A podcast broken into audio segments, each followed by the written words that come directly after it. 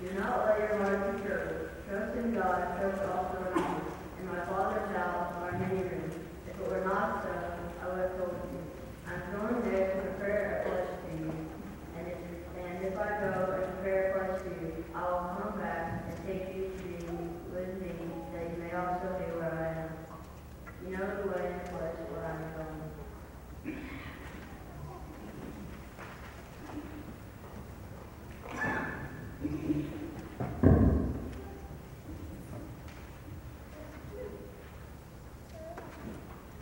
Are you ready? That's a common question on busy lives today. Probably ask that question as you're coming to church. Do you have your car keys? Do you have your Bibles? Are you ready? Into the classroom, we may ask each other, did you study? Are you ready for the test? Are you ready? Two basketball players went to the gym and asked- asked each other before the big game, did you practice? Are you ready? Being, re- being ready requires three things. You have to know what to be ready for, you have to prepare yourself with the right tools, and you have to be mentally prepared. One of the most important questions you can ask yourself is, am I ready to meet the Lord? Tells us to be ready because we don't know when Christ will come. The first requirement of being ready is to know what to be ready for. That means learning as much as we can about God and His heavenly kingdom.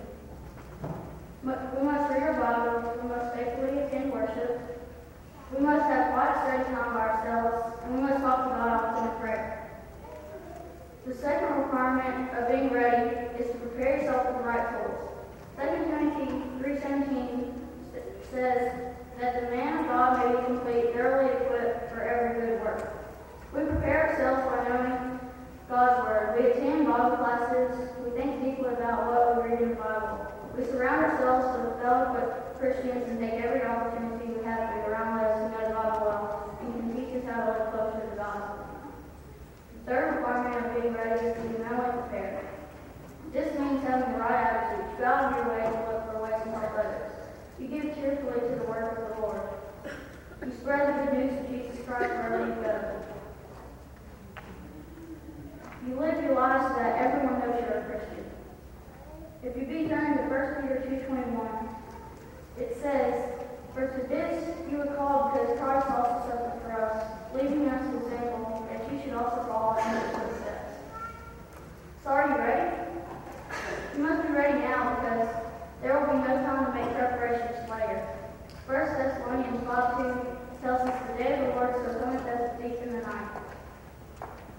24, 43 states, If the master of the house had known what hour the thief would come, he would have watched and not allowed his house to be broken into.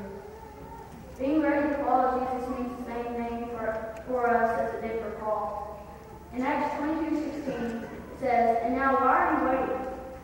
Arise and be baptized and wash away all your sins, calling on the name of the Lord. Are you ready?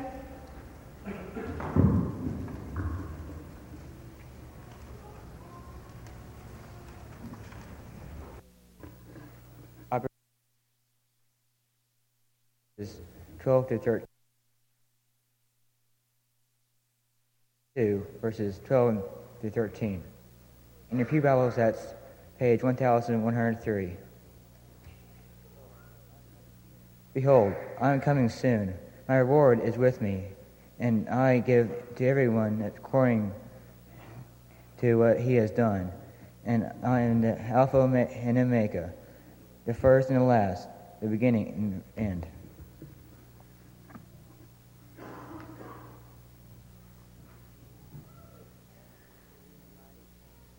Reading tonight will be from 1 Thessalonians chapter 4 verses 16 through 18. That's 1 Thessalonians chapter 4 verses 16 through 18. For the Lord himself will descend from heaven with a shout, with the voice of an archangel, and with the trumpet of God, and the dead in Christ will rise first. Then we who are alive and will reign shall be caught up together with to meet the Lord. The Lord. Therefore, comfort one another with these words.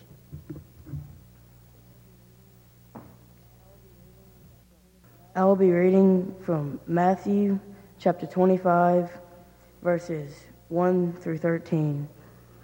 Again, that is Matthew chapter 25, verses 1 through 13. In your Pew Bibles, that is on page 875.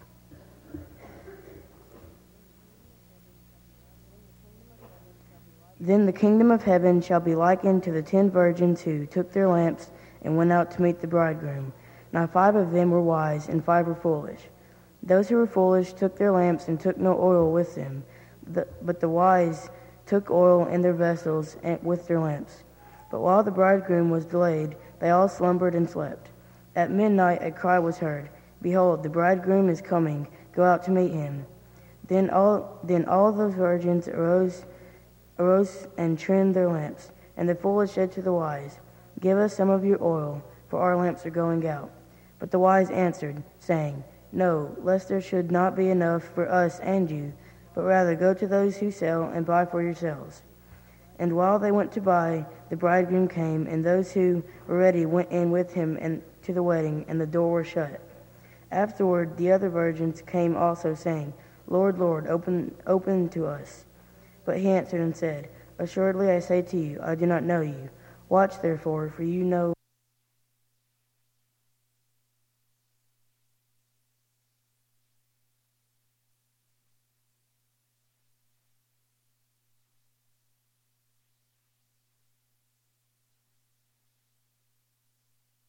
when Albert Einstein was gone. The conductor stopped by to punch his ticket the great scientist was preoccupied with his other work, and with great embarrassment, he couldn't find his ticket. And so the conductor says, We all know who you are, Dr. Einstein. We know you bought a ticket. Don't worry about it. So the conductor walks on down the aisle, punching other people's ticket, and he fixes to get to the next um, car, and he looks back, and Dr. Einstein's on his hands and knees, and he's looking under his seat, and he's looking all over for the ticket. And he says, the conductor walks back and says to Dr. Einstein, Please don't worry about it. We know who you are. We know you bought a ticket.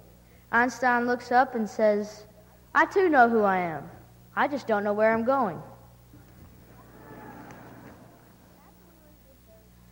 After we leave this earth, we're going somewhere. Where are you going? Are you ready? After leaving the temple for the last time on Tuesday, before Jesus was crucified, he tells his disciples in a private setting three stories about Judgment Day.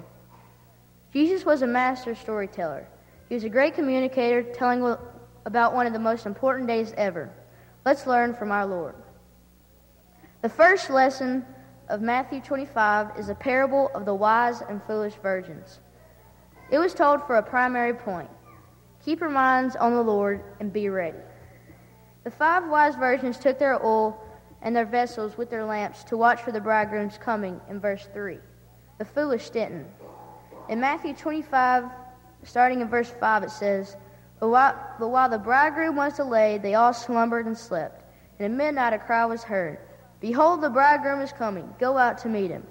Then all those virgins arose and trimmed their lamps. And the foolish said to the wise, Give us some of your oil, for our lamps are running out. But the wise answered, saying, No, lest there should not be enough for both of us, for us and you, but go rather to those who sell and buy for yourselves. And while they went to buy, the bridegroom came, and those who were ready went in with him to the wedding, and the door was shut. The difference in the wise and the foolish virgins was, ba- was based on their being ready. Hadn't prepared for the bridegroom. Must have prepared and were watching. Not only had they prepared, but they were determined. The wise were ready and stayed ready. In Christian faith, we are taught to give generously to others. It is interesting here that the wise did not give their all to the foolish, and they were praised for it. The lesson to learn is that we never bow to others' requests or standards if it would affect our relationship with God. We must never do anything to cause us not to be ready at all times, no matter what others ask of us. And for the wise, the door was open. Those who were ready passed through the door. Only the prepared were allowed to pass through the door and meet the bridegroom. Later the others knocked in verse 11, saying, Lord, Lord, let us in. To which he said, I do not know you, in verse 12. This first story Jesus told was with a primary point. Are you ready? The second lesson to learn is to use what God gives us in order to be ready. Jesus tells a second story we often call the parable of the talents. A man about to travel away from his home gathered his servants to place his goods in their care. In verse 15 of chapter 25, it says, And to one he gave five talents, to another two, and to another one, each according to his own ability, and immediately he went on a journey. Then he who had received the five talents went and traded with them and made another five talents. And likewise he who had received who, he who had received two gained two more also. But he hid his Lord's money. Jesus wanted them to see that to make ready for judgment, we must use what God delivers to us. God delivers more abilities to some and less to others. God gives each according to his own ability, as it says in verse 15. We are to use abilities God has given us in order to glorify him. If we have an ability but refuse to use it, we are not doing God's will. One way God asks us opportunity to do it. God's requirements for us is to use what he gives us, not bury it. But why? Because God will settle the account. In verse 19 says, After a long time the Lord of those servants came and settled accounts with them. So he who had received five talents came and brought five other talents, saying, Lord, you delivered to me five talents. Look, I've gained five more talents besides them. His, his Lord said to him, Well done, good and faithful servant. You were faithful over a few things. I will make you ruler over many things. Enter into the joy of your Lord. And the same with the two talent individual. In, in verse 24 says, Then he who had received the one talent came and said, Lord, I knew you to be a hard man, reaping where you have not sown and gathering where you, where you have not scattered seed. And I was afraid, and I went and hid your talent in the ground. Look, there you have what is yours. But his Lord answered and said to him, said to him, You wicked and lazy servant, you knew that I reap where I have not sown and gather where I have not scattered. Us for larger service. The five and two talent men were given praise and opportunity to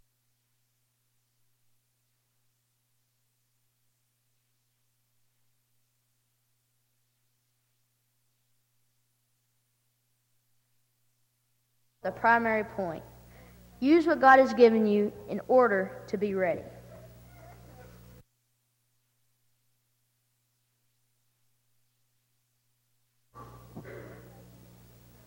Is, the third lesson is to we give to the Lord by helping others.